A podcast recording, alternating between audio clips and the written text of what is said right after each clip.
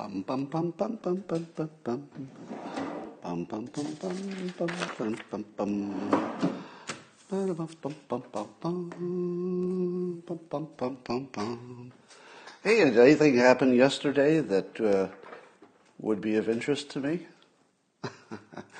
oh, yes, it did. Well, you may have missed my uh, celebratory uh, little periscope that I did last night after my prediction came in, but this is the one that matters. This is the periscope you wanted to be at. Yeah, because this one has something called the simultaneous sip. It makes everything better. And all you need is a cup or mug or glass, of tankard, chalice or stein, a canty, jug or flask, a vessel of any kind. Fill it with your favorite liquid. I like coffee. And join me now for the unparalleled pleasure, the dopamine of the day, the thing that makes everything better, including predictions. Join me now. Go. Ah. So good. So good. Well, did you hear the news? Joe Biden picked Kamala Harris. Don't call her Kamala. No, no, no. She's not Kamala, she's Kamala. We must all learn to pronounce it properly. It's not Kamala, it's not Camelot. It's not Camelot, it's not Kamala. It's Kamala. Um, and you should say that right, otherwise it's disrespectful, as as uh, I guess Tucker found out last night, uh, which was pretty funny. Uh, when when Tucker was pronounced was corrected on the pronunciation of her name by a guest, Tucker said, "Who cares?" Um, all right, let's talk about what's going on here. Number one, how many of you have read my book, Win Bigly, in which I talked about the election in 2016 and predicting Trump would win? Well, if you did, you would know that there's an odd little claim in that book. A very odd little claim. And it goes like this. And once you hear this, it's hard to unhear it. You can't tell the difference between a good prediction and something you caused. Because sometimes you can cause your prediction to come true. Now, I'll just put this out here. I'm not saying that I caused Kamala to be selected as vice president. I'll just put this out there. If anybody read my book, Win Bigly, who happened to be a Democrat, well, first of all, is it likely that any influential Democrats would have read my book, Win Bigly?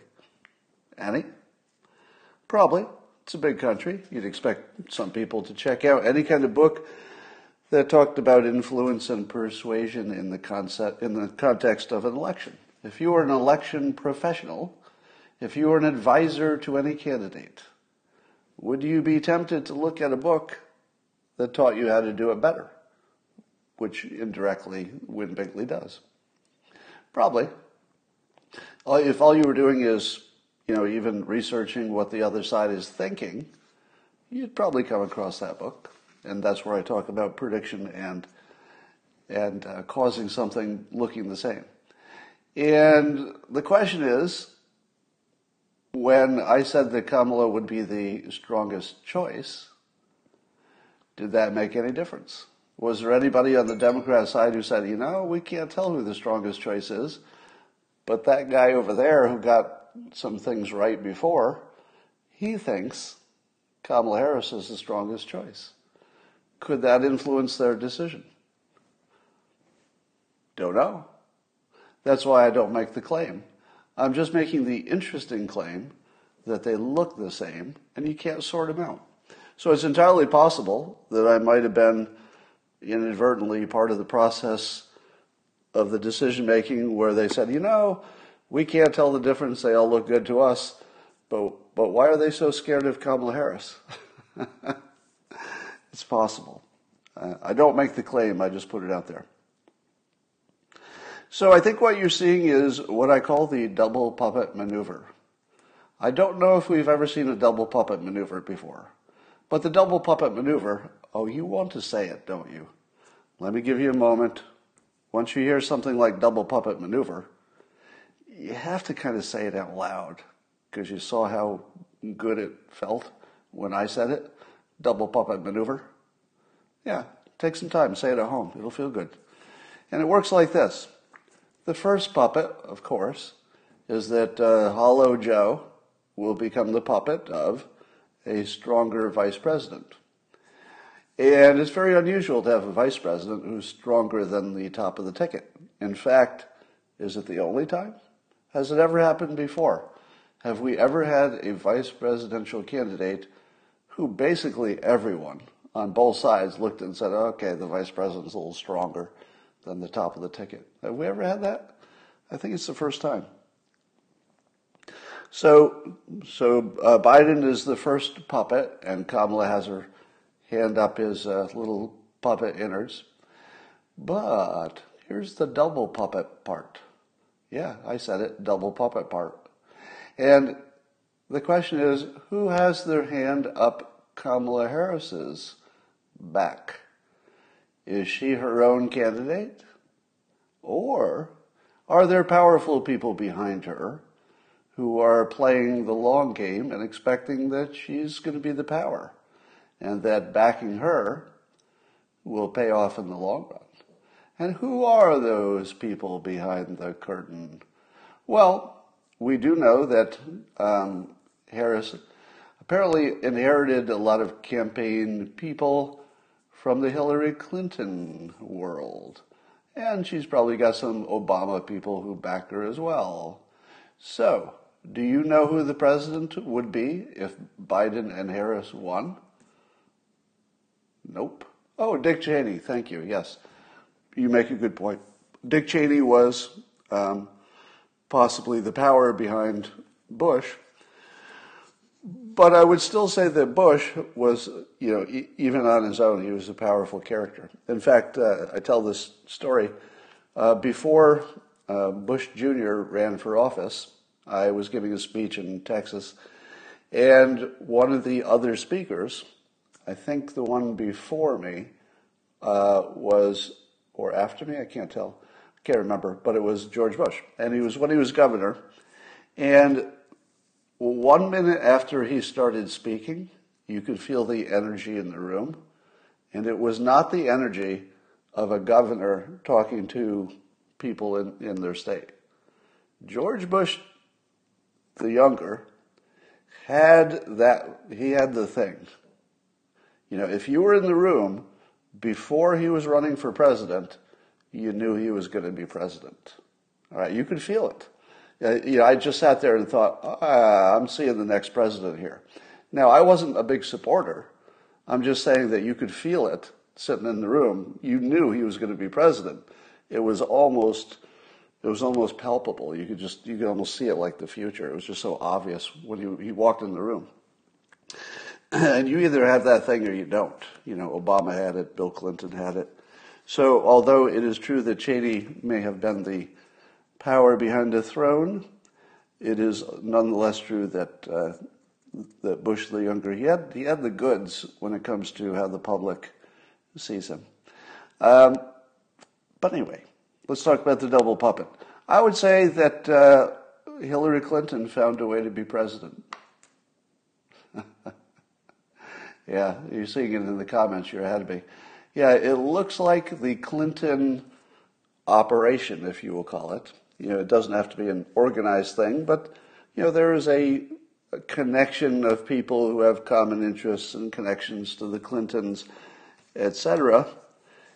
And so the Biden uh, candidacy looks a lot like a double puppet maneuver with Hillary Clinton, or, or at least that machine, being more influential than you think that they ought to be.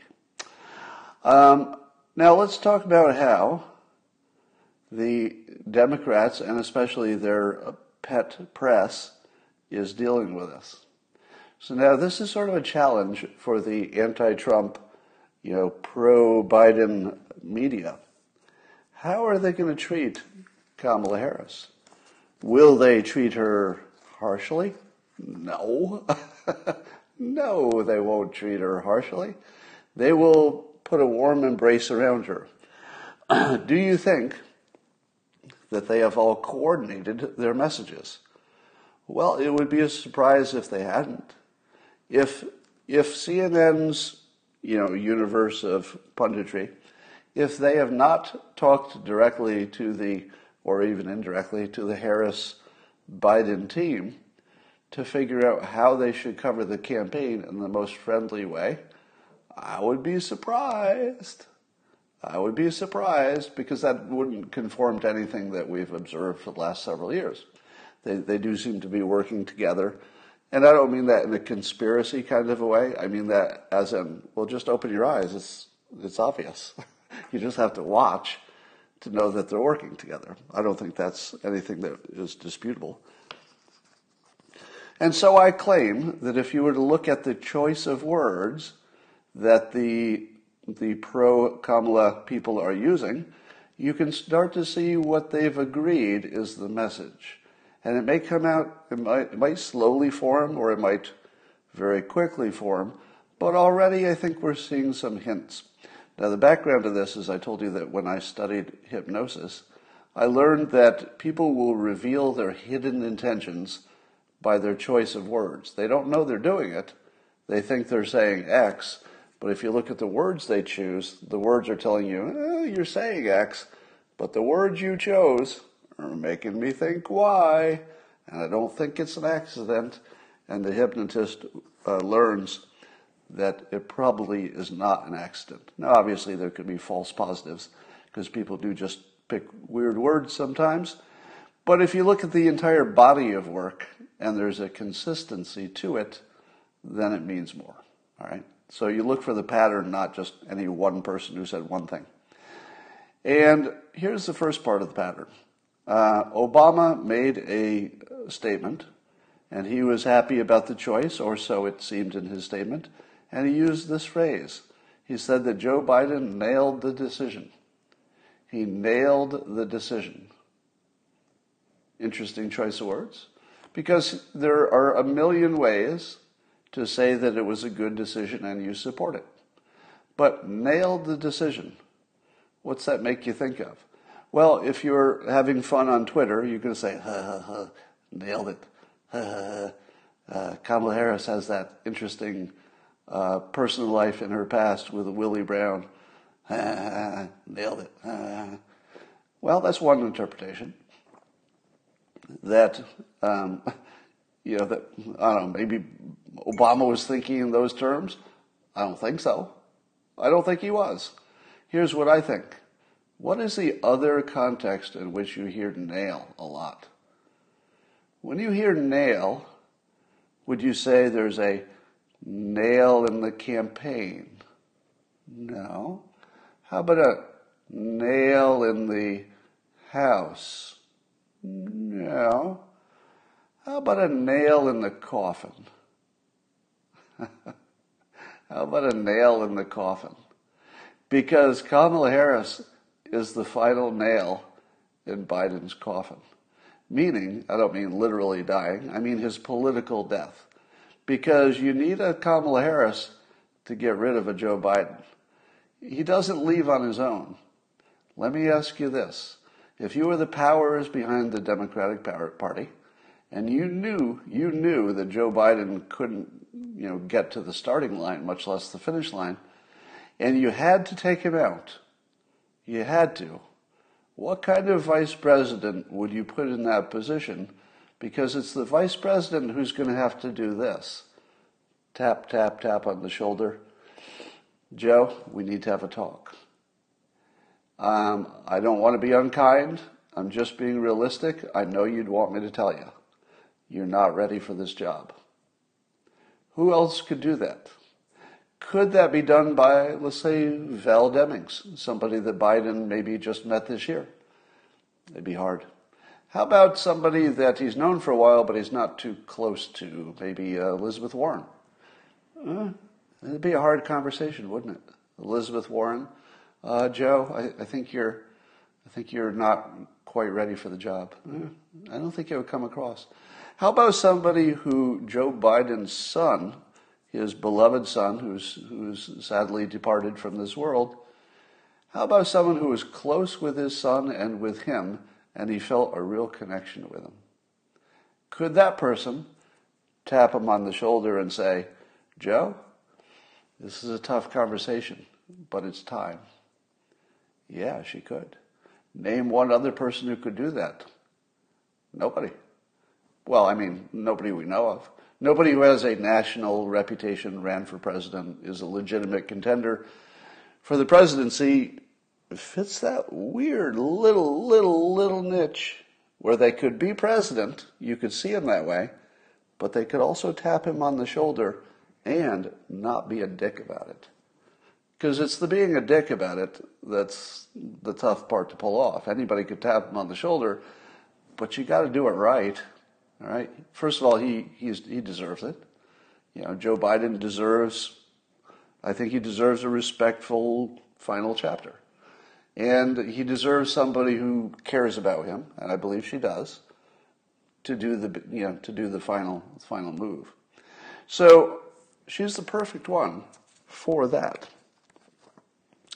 All right, so that's uh, Obama saying that he nailed the decision, which makes me think of a nail in the coffin, which makes me say, huh, is that just a coincidence that he would use that word, that word nail, that immediately made me think of coffin, which immediately, immediately made me think of the end of Joe Biden?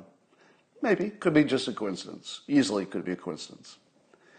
Let's see some other wording here. This from uh, Chris Cillizza, pundit on CNN, who you may know as being very Democrat friendly. Not too surprising on CNN.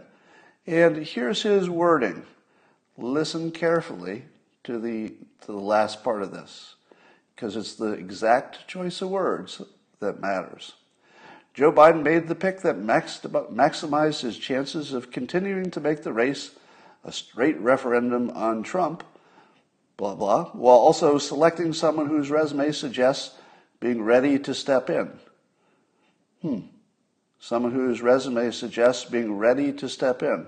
Do you say ready to step in when you're talking about somebody who is ready for the presidency? Because ready for the presidency is what we always say, right? Yeah, the vice president pick, that's a person who could walk into the job tomorrow. That's the way you normally say it, right? But when do you say step in? Step in sounds like you're, you're the person who's causing something to happen. Stepping in is active. It's not, hey, something happened. I guess you're the default and now you're the president. No, step in is an active word or an active term. Uh, so let me read the whole sentence. It suggests being ready to step in if and when Biden decides to step aside. What? if and when Biden decides to step aside, it would be one thing to say if, if, uh, if Biden decides to step aside. It's another thing to say when. Now, of course, he can defend this easily, right? Because Biden has already said he would be a one term president. So you could easily interpret this as, oh, you know, when he decides not to run for a second term, she'd be all queued up. But the word is step in.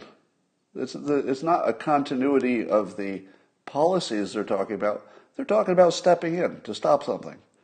If and when Biden decides to step aside, step aside. All right. There's no doubt in my mind that this signals as clearly as possible that the vice president is more important in this decision, obviously. So it looks like a cat is on the roof situation. It looks like the um, the friendly press is going to start softening the room so that when their own team hears for the first time, because it might be a surprise to Democrats but not to Republicans, so when their own team hears that maybe the vice president just possibly putting this out there, just spitballing, I don't know, anything could possibly happen. We're just considering all possibilities if she were to, say, step in. Now, if you just blurted this out on day one, it would be pretty bad, wouldn't it? If you just blurted out and say, all right, we got the person who's the top of the ticket. She'll be getting rid of Joe, and uh, just think, think of her as the top of the ticket. Well, you can't do that on day one. That's not a day one message.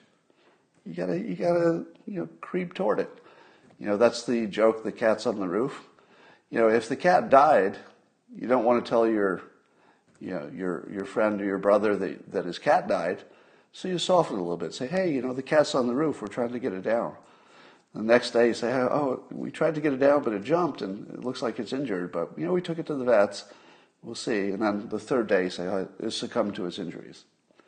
So when they say, Kamala's ready just in case she needs to step in, you know, if and when, if and when Biden decided to step aside.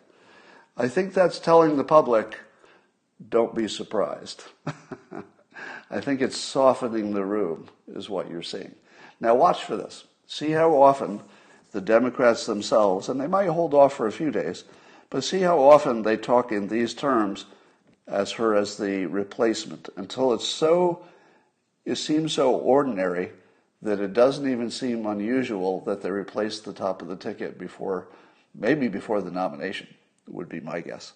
I think they're at least looking at it for before the nomination. I feel that's, I feel it's safe to assume that conversation has happened. All right. How about somebody else? How about Frida Ghitis writing on CNN? How would this pundit try to frame Harris in the most friendly way? Uh, and this pundit called her a centrist, a perfect match for Joe Biden, because he's a centrist and she's a centrist. And then uh, let me check on uh, Fox News. Let's see if they're calling uh, Kamala Harris a centrist. Don't see that word. Nope.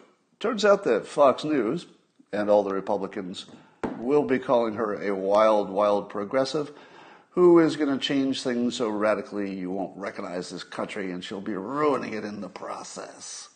So, what do they do to combat Kamala Harris being a wild socialist uh, crazy person? They say, oh, she's a centrist. Psh, centrist. So, watch them try to protect her in the centrist thing. Um, and how about this? So this is also from Frida Ghitis. I think I'm pronouncing that right, or close. Uh, says of Harris, she would become the first woman vice president, and she also has a very good shot at becoming president. Not only because of Biden's age, but because she is now the automatic choice for his successor. Not only because of his age, so we're already talking about successor did people talk about uh, Mike Pence as Trump's successor? Did did you did you ever hear one time somebody say, "Oh yeah, Mike Pence, he would be Trump's successor"? No, you didn't. so watch all the language about that. Um, assuming that the two tweets that, all right, I'm getting lit up here on on uh, incoming messages, so I'm going to have to turn this off. Um, so Shaun King, you all know him. Uh, he is a what would you call him? A a uh, activist for the black community. Would that be fair? An activist for the black community, um, who, for whatever reason, doesn't appear to be a black person, but it's not for me to judge. He self-identifies that way, but that's part of the story. So apparently, uh, some time ago, before Biden was selected as the presumptive nominee, he said there are two candidates you should not consider. He tweeted this. One of them is Biden and the other is Harris. And the reason that those two in particular are ruled out is because they're too racist in their past decisions, meaning police actions and the, the legal system and causing more black people to be put in jail. And so Shaun King said those are the only two you should not consider. Totally racist policies. Anybody else is, uh, is okay, but those two, off the table. And uh, he's revised that to 100% support. so Well, a lot can change in a few months, can it? We went from, well, there are only two that you can't consider, to 100% support. What a good choice. Got the strongest team I've ever seen. All right. Let's talk about the attacks coming in on, on Harris. Does it matter that allegedly her, I don't know, great great grandparents or somebody owned slaves in Jamaica? Do you think that that will matter to anybody? The answer is no, it won't. You know, the Republicans will make a big deal about it, but I think it will change zero votes. Because here's the thing if you're trying to get reparations and you're trying to get something or you're trying to influence, etc., yeah, you make a big deal about maybe the people you're trying to influence. Hey, you know, people who look like you own slaves, and therefore maybe we should get what we want. So it's a good line of attack, but it's not one anybody believes in. In other words, even the people saying you should pay reparations, it's more of a technique.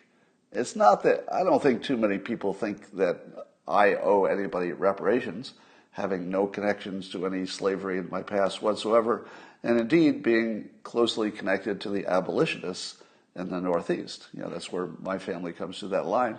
So, does anybody really, I mean, really, think that I owe any reparations? Well, they'll say it. If I ask people, they say, yeah, here's my argument. But nobody really feels it, right? It's just sort of an argument you can make, and it might work. But in order for Kamala Harris to suffer from this accident of history that some of her, some of her relatives were in that line of business, allegedly, you'd have to care about it. And their own team doesn't care about it. It's just a technique. So I don't think that'll have any, any impact. You know, it's, it, it's a kitchen sink kind of an attack where you just throw everything at her and see what sticks. So that'll be in the mix, but won't be especially important. Um, how about this?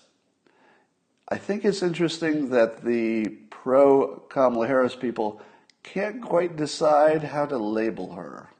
I don't know if they'll ever settle on this. But is she the first black woman, uh, black woman on a major party's presidential ticket? Or is she also the first Indian American? Or is she the first uh, Indian black woman? How do they, what do they call her? Will the black community say, oh yeah, she's one of us? And, and if they do, do they just ignore the the other half of her? I mean, it worked with Obama, right? With Obama, the the black part of his heritage was embraced, and that sort of became the defining thing. And I think that worked to his advantage, because much of the country was saying the same thing. I said this too, which is, can't we just get a black president? Just can we just get past this? You know, as long as he can do the job. You know, I, I'm not even too particular if it's my first choice. I'd like to get a black president. So I'm, I'm completely guilty of judging Obama positively because of his ethnicity, because I just thought the country needed to get past it.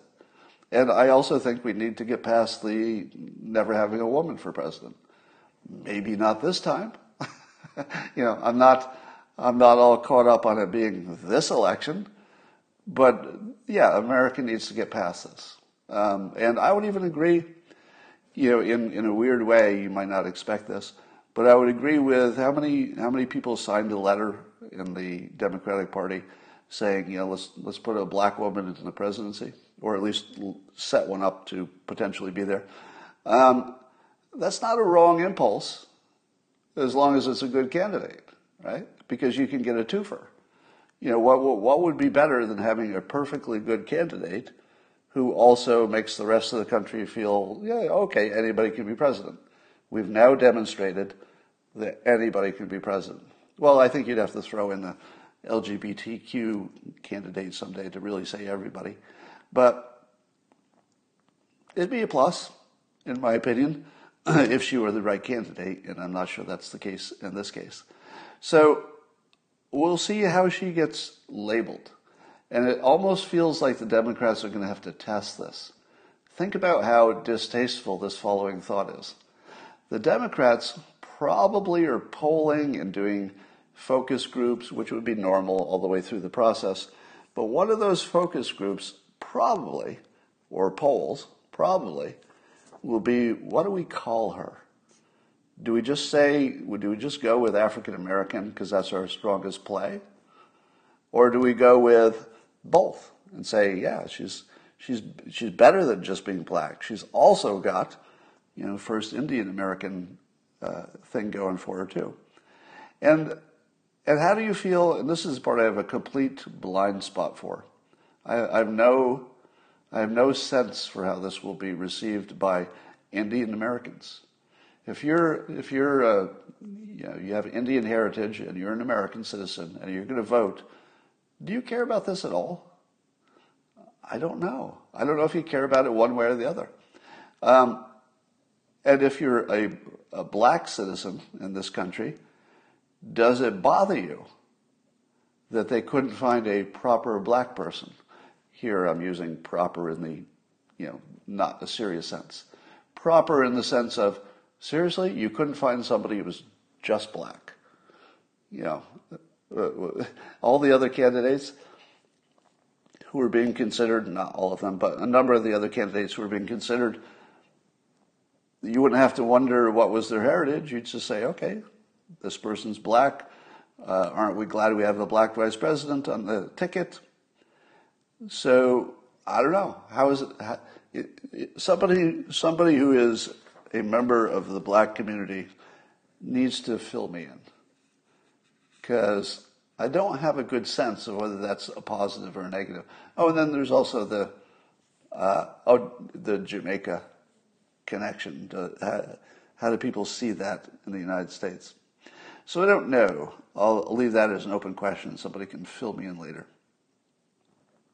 How about the claims that Kamala Harris, uh, somebody said this, embodies systemic racism because uh, she had allegedly put innocent black men in prison and tried to keep them there. What about that? Do you think that Democrats will treat her harshly, as Republicans hope will be the case, because she was tough on crime and maybe even tough on innocent people? She was so tough on crime that you know, if she got you in jail, she wanted to keep you there even if the information changed. That's the claim. I don't know that that matters. I actually don't. I just don't know if Democrats are going to respond to this. Because I think Harris will do a perfectly good job of reinventing herself. So that whatever she used to do as a prosecutor, and let me tell you the easiest way to do this. If I were her, I would just say, when I was a prosecutor, I did everything in my power to be a prosecutor. Did I ever get one wrong? Probably. Probably. Unfortunately, you can't really be a prosecutor in a major metropolitan area and get them all right. I wish it were an option, but I don't know that it is. However, what I can tell you is that I will take that same intensity that, you know, I know uh, people saying that maybe I got some wrong, but I'm going to take that intensity to the presidency or vice presidency, et cetera. So I think you, you could just describe it as being a different job. You know, the prosecutor mindset is different from the Senate mindset, and I think she can just say she's reinvented. Uh, I don't even know if she needs to say she did anything wrong. She could just say, you know, that was when I was a prosecutor. Let's talk about, you know, let's talk about modern times, not ancient times. So that's a, reasonably good attack, and I can see that um, I think some of the black community was already primed to be not too happy about that part of her past. So we'll see if that makes a difference. It could. The New York Times uh, hilariously ran a like a, a full, like gigantic photo of Harris looking pretty awesome. You know, she, I think she had a leather jacket on and arms are crossed, and it was a flattering angle. It just made her look powerful and substantial. And then somebody somebody went back and saw how did the New York Times cover the selection of Mike Pence? And they show that the day he was selected by Trump has this little postage stamp in the corner. So one of them is this full page glamour shot of Kamala, but Mike Pence, postage stamp, bottom right hand corner where nobody reads it. So if you think that you're press is independent. Ha ha ha. All right, so one of the things that people are saying about Kamala, and I think you got to watch this, is they're saying that she that uh, uh, that she causes a, str- a strong negative reaction in people. That's true, wouldn't you say? Would you not say that Kamala Harris does create a strong negative reaction in a lot of people? I feel that's true, both on her own team and obviously the other team. And so the question is, is that a negative? And I would say, watch out for that. Watch out for that. Because the thing that makes you um, really care about anything is also an indicator of influence.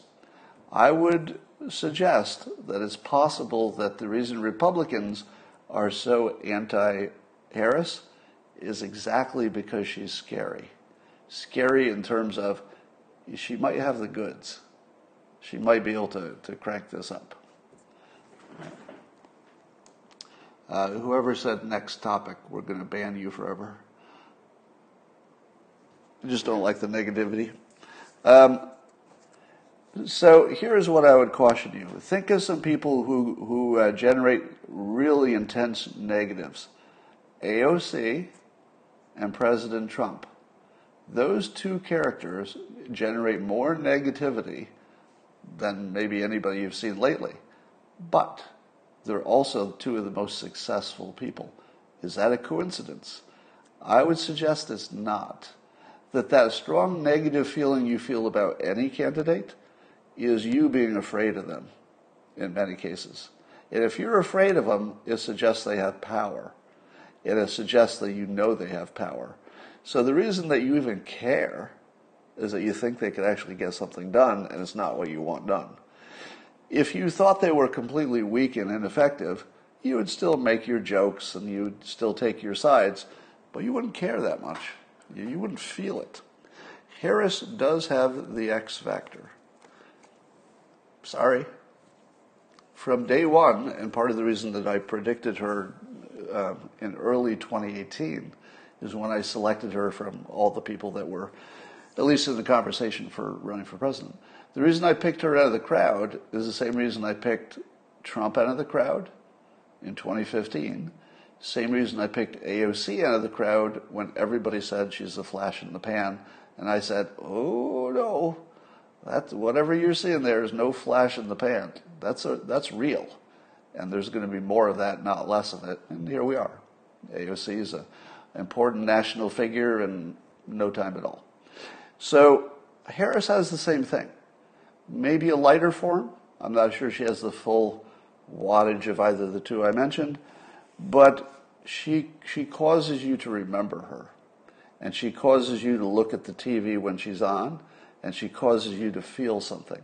If you've got that stuff going for you, you can channel it eventually. Now, the way that AOC channeled her power, if you can call it that, is we assume she had a great advisor. Have you not heard that? That she was actually selected by really skilled operators. She was trained and then she was guided through her tweets and her initial stuff. She may be operating on her own now, but we think that having expert guidance on top of that raw, whatever that is she has, is what made her what she is. Likewise, Trump has this raw power but in his case, he's had decades of practice honing it and using it, influencing, talking in public. So he was basically his own advisor in, in a sense. You know, Trump just figured out how to control his power over over uh, his experience. And here's what to watch with Harris. Watch what the world class advisors on the Democrat side do with her she is not going to be the same candidate she was in the primaries. And by the way, I predicted this when she dropped out of the primaries. I said that she's going to come back uh, upgraded. That what you saw was version 1.0, and version 2.0 is going to look different, sound different, and act differently. Is it different or differently in that context? I always get those wrong. But and I think you already saw it. So the criticisms that I used to make is that she used to laugh too much at her own jokes, which makes her seem uh, less confident and less of a leader. So watch for her to be less of a giggly about stupid things happening in her environment, like, because that, that just takes away from the whole presidential vibe. 100% chance that when she got to the level that she was being considered for vice president, that there were serious advisors that got involved for the first time, like the, the really high end ones that tell you to do something and you say to yourself, I think that's totally wrong, but because you told me to do it, and I know you know what you're talking about, I'm going to give it a try. You know, you need somebody that strong of an advisor to cause somebody with that strong of a personality to actually behave differently. It would be hard to do. So I think that she has now the top advisors, and you also see this. Do you know how she used to move when she talked? She would move her shoulders and made her look unconfident. She'd say, "Well, you know, I think, I think uh, the president is a big old baddie, whatever." And as long as her her shoulders were jumping around, she didn't look confident. Watch this. You you take her persona and you just give her enough lessons to bring it down to a confident smile, confident smile, and just a clear, clean presentation, and you've got a whole different candidate. And she's dangerous. If you think that she can't take out President Trump, you might be underestimating her. Now, we haven't seen her in full action in this context. It could be the first two or three times we see her, it's so bad that we just go, oh, okay, that I guess she couldn't take couldn't take instructions. I guess she didn't learn anything. I don't know that that's going to happen. I think you're going to see a different candidate. I think she'll be more serious, more focused, she'll have better energy, and I think she'll even dress differently. I'll bet you'll see differences in everything from her makeup to her jewelry to her hairstyle, and that it will be the changes that are not just cosmetic, but um, let's say targeted for the the look and the time and the purpose and the and the effect. All right. Uh, there's a photo of uh, Joe Biden talking to Kamala on his computer and uh, telling her that she's selected as if she didn't already know that. The funny thing about this to me is that you see Joe Biden's desk. So it looks like it's his personal desk. And he has on his desk a Hagar the Horrible comic strip framed. Now, if you didn't already have enough reason to vote against Joe Biden, let me say it again. He has a Hagar the Horrible comic strip on his desk. No Dilbert comic anywhere. If you look on that whole desk, there's not a single Dilbert comic. And if that's not disqualifying, I don't know what is. Um, Meanwhile, the Black Lives Matter co founder, I don't know how many founders or co founders there were. Three? Can anybody tell me? How many co founders does Black Lives Matter have? But one of them, and I don't know their names, which is a clever thing they do, they don't make the leaders famous. Quick, tell me the name of one of the leaders of Black Lives Matter. Uh, I think there was a woman, right? You don't, you don't, you don't even know who it is. And I think that's intentional. But one of the Black Lives Matter co founders said that the looting that's been happening lately is reparations. And you should, you should see.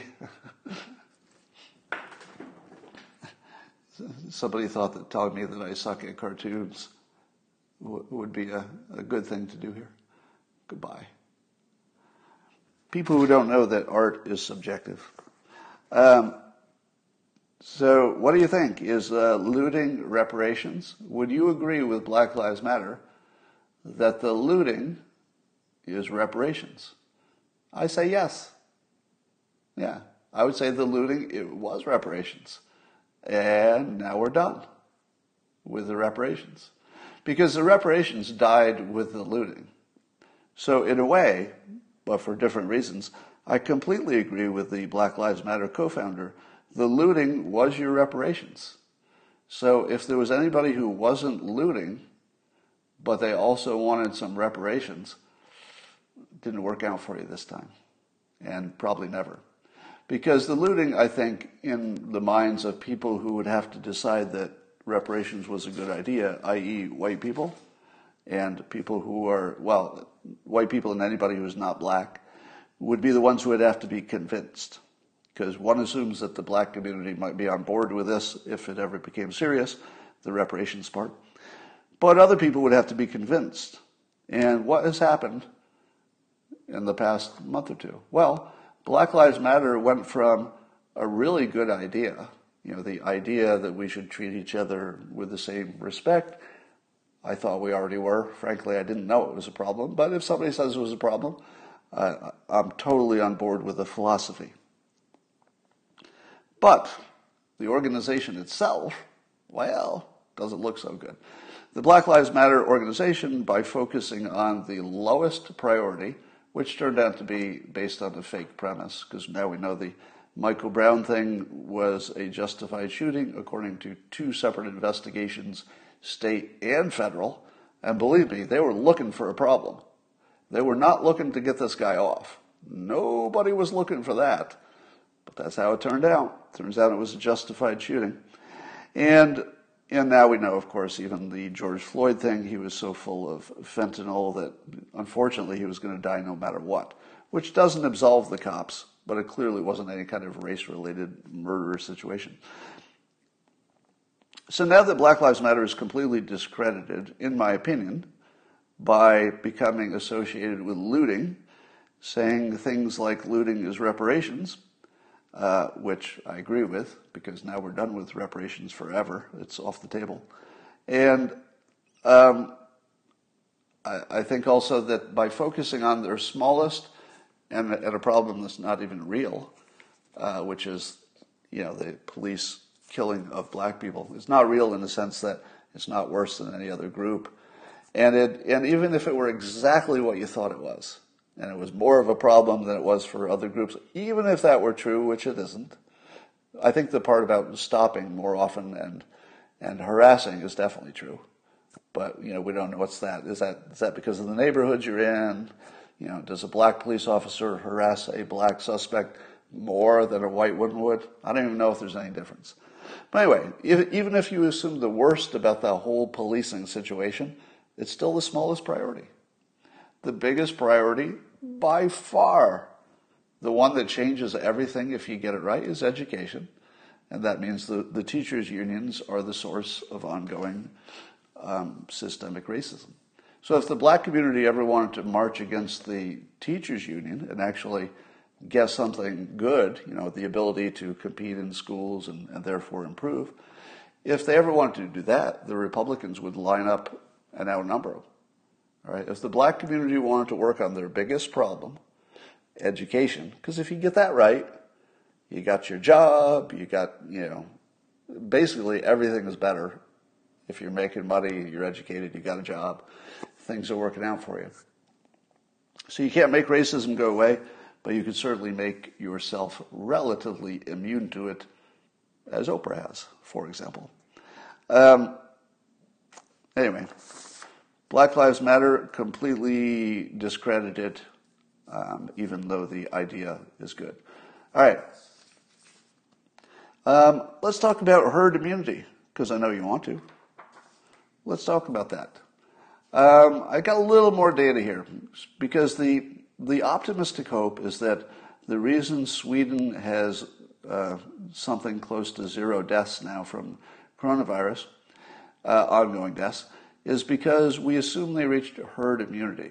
But if they did, it would suggest that it's easy to get there and that maybe herd immunity is closer to 20% of the population, not 60. Now, if that's true, and maybe it's because of this so-called T cell immunity, meaning that if you if you had some exposure to other types of coronaviruses, you might have a little residual immunity to this new one because it's got a lot in common, and it might be enough for some people. But I ask this question well, are there other situations in which people pass that 20%? And here are some examples and counterexamples. Now, I'm, before you jump to the conclusion and say, Scott, you can't make any decision based on that thing you said, that's where I am too.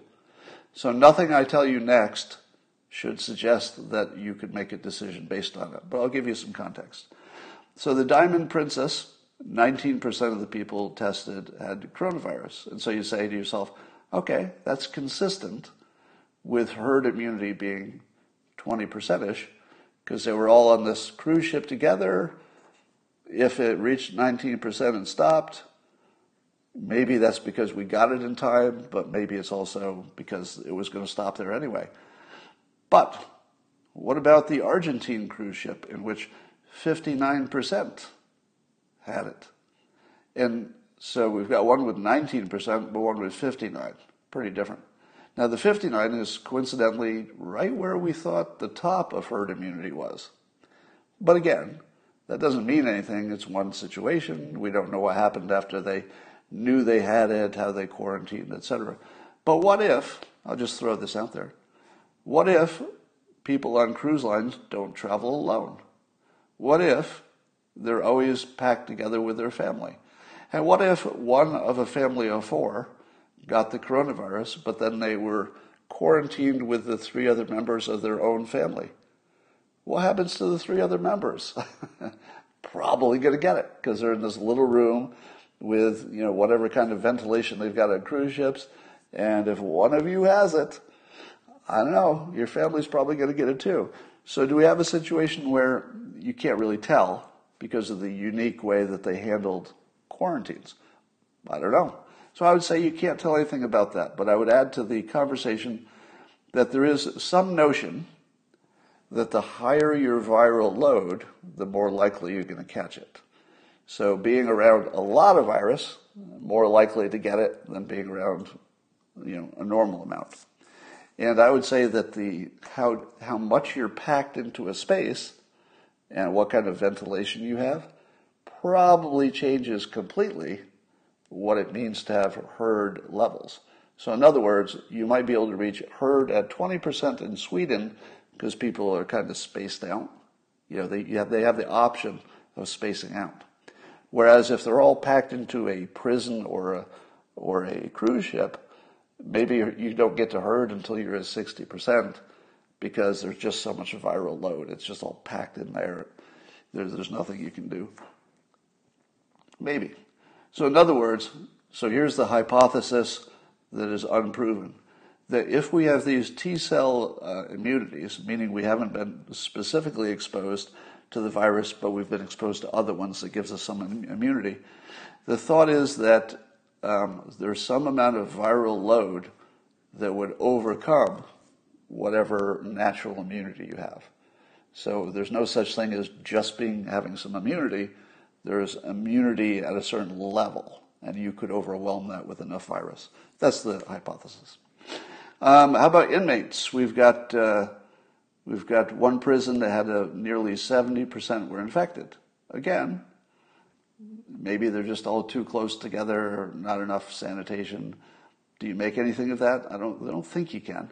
A homeless shelter, there was one at 24%, another one at 36%. Let me ask you this. Uh, do homeless people spend a lot of time in close proximity to each other? Not so much, right? the the homeless people I see are pretty much loners. Yeah, I, I, obviously there are homeless families, but wouldn't you say that the homeless are uniquely able to stay away from other people in a weird way? I mean, if you looked at the homeless people in the street, they're not interacting with each other so much, are they? You know, I don't spend much time around that situation, so I don't know. But it wouldn't surprise me if the homeless just have a natural distancing thing built into their situation. So they're down at that 24 and 36% tested in two different shelters. Uh, so we got another French aircraft carrier, 60%. It's pretty hard to get away from other people on an aircraft carrier, right? You're packed into these little bunking places. But a U.S. aircraft carrier had 17%. Uh, again, probably has to do with when they caught it you know, how early they caught it. Probably doesn't tell you anything. All right, so those are some examples. So what, what we know, the only thing we learned from that is that in these enclosed spaces, be they a prison or, or a cruise ship, you could have an infection anywhere from 20 to 70%. So, so we know that, but what we don't know is a big old country where you've got the option of spreading out if 20% or so could be the limit. Now, if 20% herd immunity is not enough, we don't know what's happening in Sweden, do we? How do you explain Sweden if, in fact, they didn't achieve herd immunity? What is it if it's not that? Could it be vitamin D? Ah, ah, okay. Suppose, because Sweden has the unique quality that although they don't get enough sun to get the right kind of vitamin D, they know that, so it is normal to supplement. So they have vitamin D like crazy in supplements, fish oil supplements, I guess. So could it be that 20% of their community is weak enough for other reasons, comorbidities, age, whatever, that they're weakened, but as long as you're a normal, healthy person with vitamin D, maybe you just can't get it. Maybe something like that. So vitamin D could still be part of our answer. It's not, it's not eliminated, but it's not confirmed either. Um, and I wouldn't be surprised if it comes out that way. Now, what did I tell you about how President Trump's performance on the coronavirus would be compared by election day? I made the following prediction that those countries that had gotten good control of the coronavirus early, say your Germany's and your um, New Zealand's, would have recurring infections and a second wave. And as long as we don't know what stops this thing, as long as we don't know where herd immunity is, and I'm not sure we're all going to be Sweden, I predicted that those who did well would have a second wave it would make the president's performance look better because the other people would look worse. And that all of those countries that people said, hey, look at this country. Why can't we be more like them? And the answer will be their time is coming. And it might happen before, before election day. Um, somebody says hydroxychloroquine.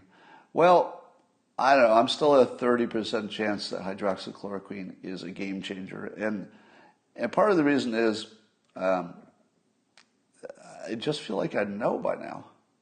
I, I can't believe we could get to this point, having so much talk about it, so many, so many studies, that we wouldn't just know by now.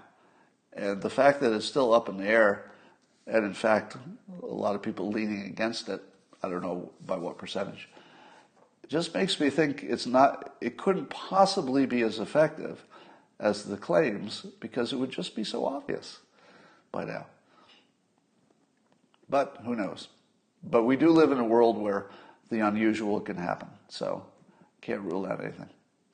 Um, apparently, the word Kamala uh, translates to horrible in the Finnish language. So there, there's a lot of foreshadowing in there. Um, all right, so that's all I got for now. And I will talk to you tomorrow.